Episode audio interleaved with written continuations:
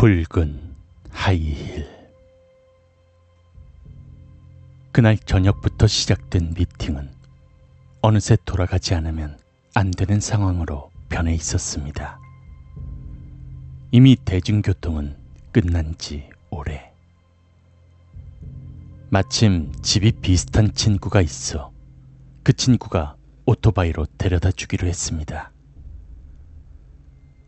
가로등도 없는 시골의 도로. 이슬비까지 내리기 시작하여 위험하다고 판단한 친구는 천천히 오토바이를 움직이고 있었습니다. 어느새 오토바이는 선로 앞 교차로까지 도달했고 선로에서 차단기가 내려졌기에 오토바이를 멈추었습니다.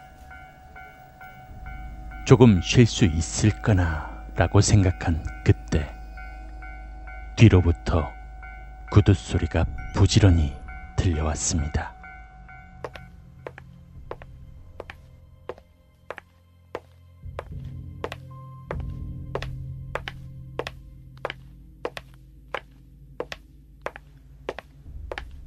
이런 시간에 사람이 걷고 있는 게 이상하게 생각한 그는 자신의 겨드랑이 사이로부터 살짝 뒤를 보았더니 붉은 하이를 신은 여자가 걷고 있는 것이었습니다.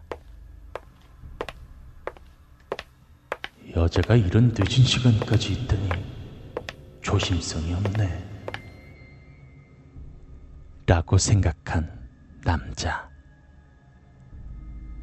전철이 통과하고 차단기가 오른 그 순간 오토바이를 태워준 친구가 미칠 듯한 스피드로 달리기 시작했습니다.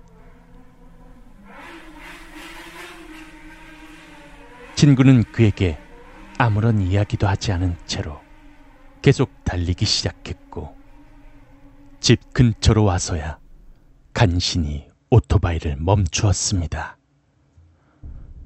아, 대체 무슨 일이야?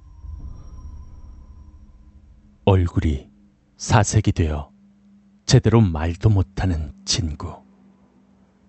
몇 번의 다그침 끝에 듣게 된 이야기는 남자를 아무 말도 할 수 없게 만들었습니다. 나, 나 분명히 봤어. 사이드미러로 봤는데, 그, 부, 부, 붉은 하이힐 신은 여자, 하, 하반신밖에 없었어.